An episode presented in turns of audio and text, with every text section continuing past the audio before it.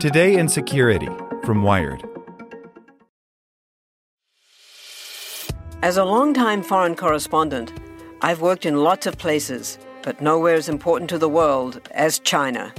I'm Jane Perlez, former Beijing bureau chief for the New York Times. Join me on my new podcast, Face Off US versus China, where I'll take you behind the scenes in the tumultuous US China relationship. Find Face Off wherever you get your podcasts. Want to learn how you can make smarter decisions with your money? Well, I've got the podcast for you. I'm Sean Pyles, and I host NerdWallet's Smart Money Podcast. Our show features our team of nerds, personal finance experts in credit cards, banking, investing, and more. And they'll help you make the most of your money while cutting through the clutter and misinformation in today's world of personal finance. You'll get clarity on strategies to help you build your wealth, invest wisely, shop for financial products, and plan for major life events. Listen to NerdWallet's Smart Money Podcast wherever you get your podcasts. Welcome to the spoken edition of Wired. Russia and Iran plan to fundamentally isolate the Internet by Justin Sherman. For years, countries have spoken in vague terms about creating domestic internets that could be isolated from the world at will. Now we're seeing some begin to execute that vision. Last month, Iran announced that its National Information Network, essentially domestic internet, is 80% complete. Earlier this year, Russia launched a major initiative to build a domestic Russian internet, purportedly to defend against cybersecurity threats, though also a likely expansion on the Kremlin's desire to control the flow of information within its borders. With Russia and Iran spearheading a new level of internet fragmentation, they're not just threatening the global network architecture, cables, servers, or working to allow the government to greatly control information flows and crack down on freedoms. Their actions could also inspire others to follow suit and create geopolitical implications extending far beyond those two countries' borders. Let's look at another country that has tightened control over its internet. China has long been the gold standard for internet censorship. Its Golden Shield project, originally conceived as a surveillance database to strengthen police control, now manifests in the sophisticated Great Firewall. The government filters what information flows into the country, as well as what requests are sent out using techniques like deep packet inspection and IP blacklisting. Many thought this kind of internet splintering, with different kinds of content served to different countries, was the worst it could get. The New York Times editorial board has written about contrasting internet spheres in Europe, China, and the United States. Google's Eric Schmidt has spoken about a bifurcation between a Chinese and non Chinese internet, the latter led by the US.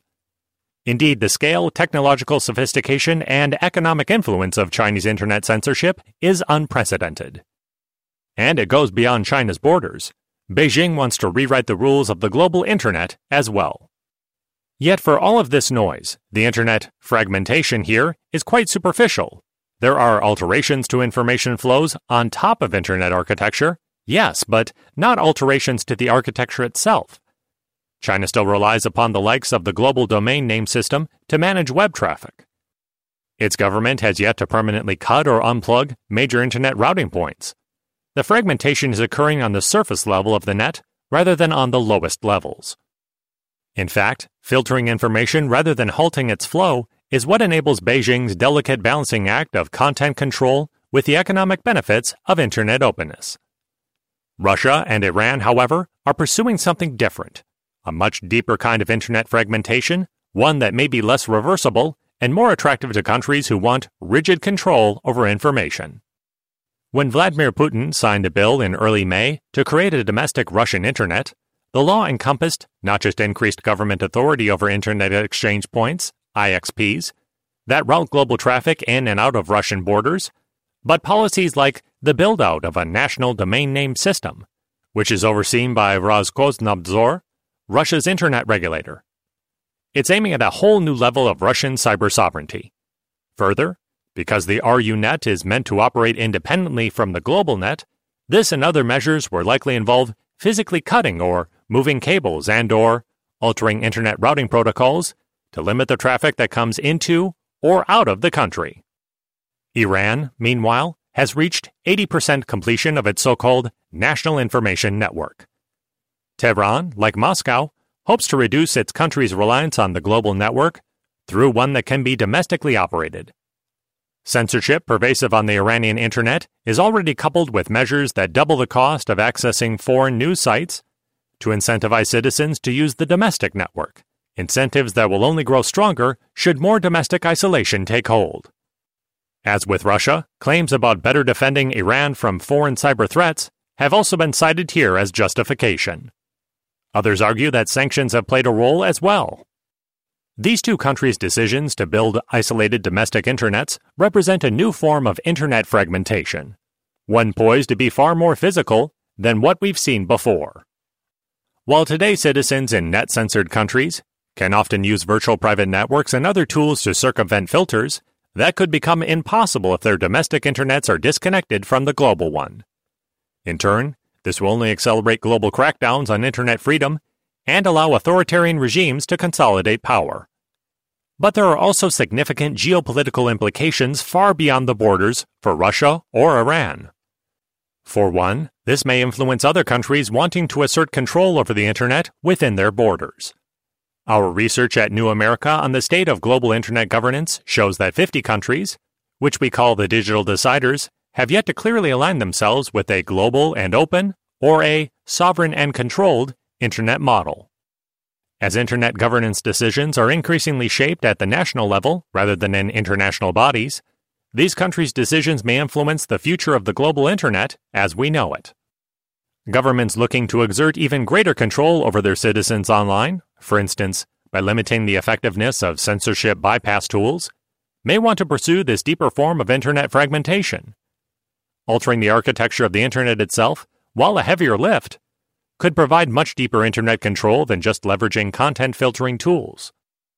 Governments looking to better protect their countries from cybersecurity threats, meanwhile, may also find reason to pursue the kind of deep internet fragmentation that Russia and Iran are spearheading.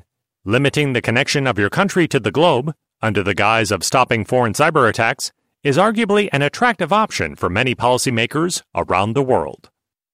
This may also hasten the extent to which countries are willing to manipulate global Internet protocols, such as the Border Gateway Protocol that routes global Internet traffic. If a country is largely or entirely disconnected from the global network, that could arguably diminish reservations about collateral effects of traffic manipulation. It may also limit the extent to which an Internet protocol manipulation could be directed back at the perpetrator, although the centralization of Internet controls could produce vulnerabilities in other ways for these countries. If Russia and Iran are any indication, the internet fragmentation we see today is nothing compared to what's coming. There are great technical challenges ahead that may hamper such efforts, yes, but these pursuits will still have wide ramifications. For nations seeking to balance the economic benefits of the internet with regulation of online information flows, the Chinese model of filtering on top of the net is still perhaps a better approach. But for those looking to really suppress information or protect themselves from foreign cyber threats, these deeper, less reversible forms of internet fragmentation are a more powerful solution. Wired Opinion publishes articles written by outside contributors, representing a wide range of viewpoints. Read more opinions on Wired.com. Got something to say? Submit an op ed at opinion at Wired.com. Want to learn how you can make smarter decisions with your money? Well, I've got the podcast for you. I'm Sean Pyles, and I host NerdWallet's Smart Money Podcast. Our show features our team of nerds, personal finance experts in credit cards, banking, investing, and more. And they'll help you make the most of your money while cutting through the clutter and misinformation in today's world of personal finance. You'll get clarity on strategies to help you build your wealth, invest wisely, shop for financial products, and plan for major life events. Listen to NerdWallet's Smart Money Podcast wherever you get your podcasts.